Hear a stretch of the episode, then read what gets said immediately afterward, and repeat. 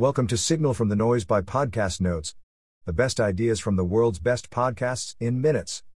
Please enjoy the notes from the Investing Basics and Common Questions, Rational Reminder with Benjamin Felix and Cameron Passmore, episode 231, part 1 episode of the Rational Reminder podcast. Claim Intro in this conversation, Ben Felix and Cameron Passmore cover the fundamental basics of rational investing, which includes why people invest in the first place, risk and return, discount rates, pricing, the different types of risk, expected versus unexpected returns, the optimal portfolio. Sticking to the plan, whether or not you should own your employer's stock, emergency funds, preparing for a recession, direct real estate exposure versus REITs, and financial fragility. Check out these podcast notes on Ben and Cameron's analysis of alternative assets. Ben Felix is a portfolio manager with PWL Capital Incorporated and co host of the Rational Reminder podcast. Cameron Passmore at Cameron Passmore is the executive chairman and a portfolio manager at PWL Capital, and also a co host of the Rational Reminder podcast.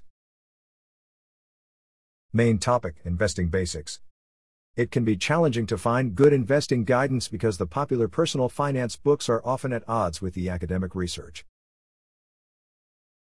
Why invest?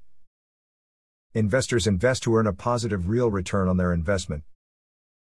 If people only save the money they earned, then they would lose purchasing power over time due to inflation. Inflation erodes the purchasing power of cash. Rather than watching their purchasing power dissolve over time, investors may choose to take risk and invest in companies that ideally appreciate its value over time.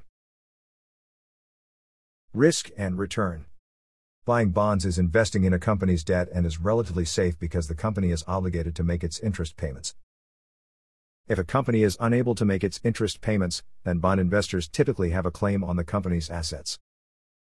Bond investors do not benefit from a company doing very well, though, like equity holders of the company do. Bond investors do not have exposure to a company's rise, but a company doing well increases the likelihood that it continues to make its interest payments on its debt. Investing in equities is riskier than investing in bonds. Buying an equity represents ownership in a given company. The value of a stock fluctuates day to day as the market's assessment of its expected cash flows and the riskiness of those cash flow changes. Bond prices can fluctuate too when market discount rates change or when the solvency of a company or country changes. Unlike bond investors, equity investors are unlikely to be compensated in the event of a corporate failure. Equity investors can and will lose all their investment if a company is unsuccessful. Equity investors can also experience real returns in their investment if a company is successful. Bond investors have fixed returns and equity investors have uncertain returns to the upside and downside. In the long run, equity investors expect to earn higher returns than bond investors. This expectation must be true because equity investors need an incentive to speculate and invest in the riskier asset. The expectation must be true, not the actual outcome. Discount rates. The discount rate that investors apply to the expected cash flows of an asset is the way that differences in risk are expressed in asset pricing. A higher discount rate implies a riskier asset, it costs less to buy the future cash flows of riskier assets. If an investor actually receives those future cash flows, then they generated a higher return because they paid less for them sometime in the past. Investors expect to earn a return equal to the rate at which they are discounting future cash flows. No public market investor interacts with companies in a vacuum, there is a highly competitive market for financial assets where investors compete with each other to earn the best possible return relative to the risk that they're taking. Pricing No single investor can have access to all the information that will affect the price of a stock or bond, but the aggregate of all investors, the market price, is a pretty good representation of all information. Financial markets bring together traders who disagree on the price of a financial asset. Market prices are what results from buyers and sellers disagreeing on the price of a financial asset. Discount rates to future cash flows can be inferred from the market price of a financial asset. An investor investing in an asset with a relatively higher discount rate expects to earn a higher return, but there is no free lunch, just because he expects to does not mean that he will. Diversifiable risk and non diversifiable risk. Systematic risk is the type of financial risk where an investor earns a positive return for purchasing discounted future risky cash flows. Systematic risk is also known as priced risk and non diversifiable risk. An investor cannot make systematic risk go away, which is why systematic risk is also referred to as non diversifiable risk.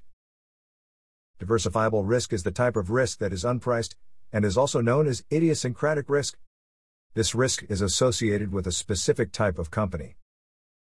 Example A company executive tweets something inappropriate and the price of the stock falls.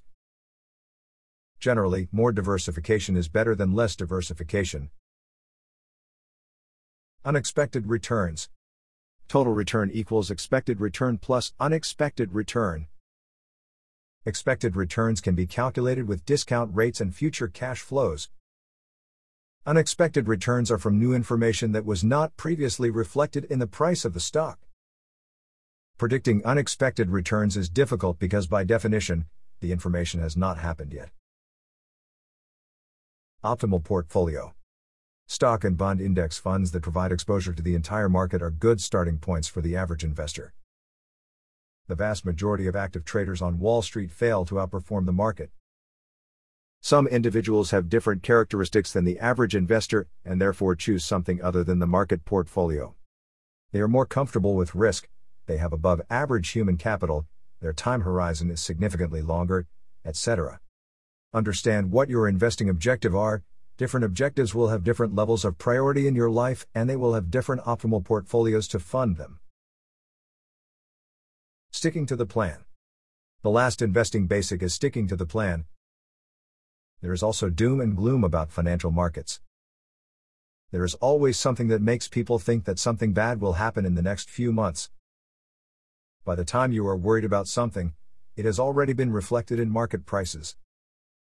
Investors are forced to take on some amount of risk to beat inflation. Should I own my employer's stock?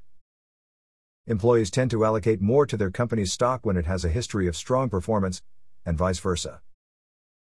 Owning too much of your employer's stock may overexpose you and your portfolio to one centralized entity, given it is the source of your human capital and now a sizable percentage of your investment portfolio. Generally, it is not optimal to be overweight your company's stock. 42% of Russell 3000 stocks had negative returns in absolute returns for the period 1980 through 2020. 66% of individual stocks in the Russell 3000 trailed the index itself, 44% of the time a stock drops 70% or more and doesn't recover. How should I prepare my portfolio for a recession? Portfolio management cannot be reactionary. By the time you have information that makes you want to change your portfolio, that information is already likely in market prices. Having an emergency fund all the time is one way to prepare for a recession. Ensure that you have marketable skills if you're worried about losing your job.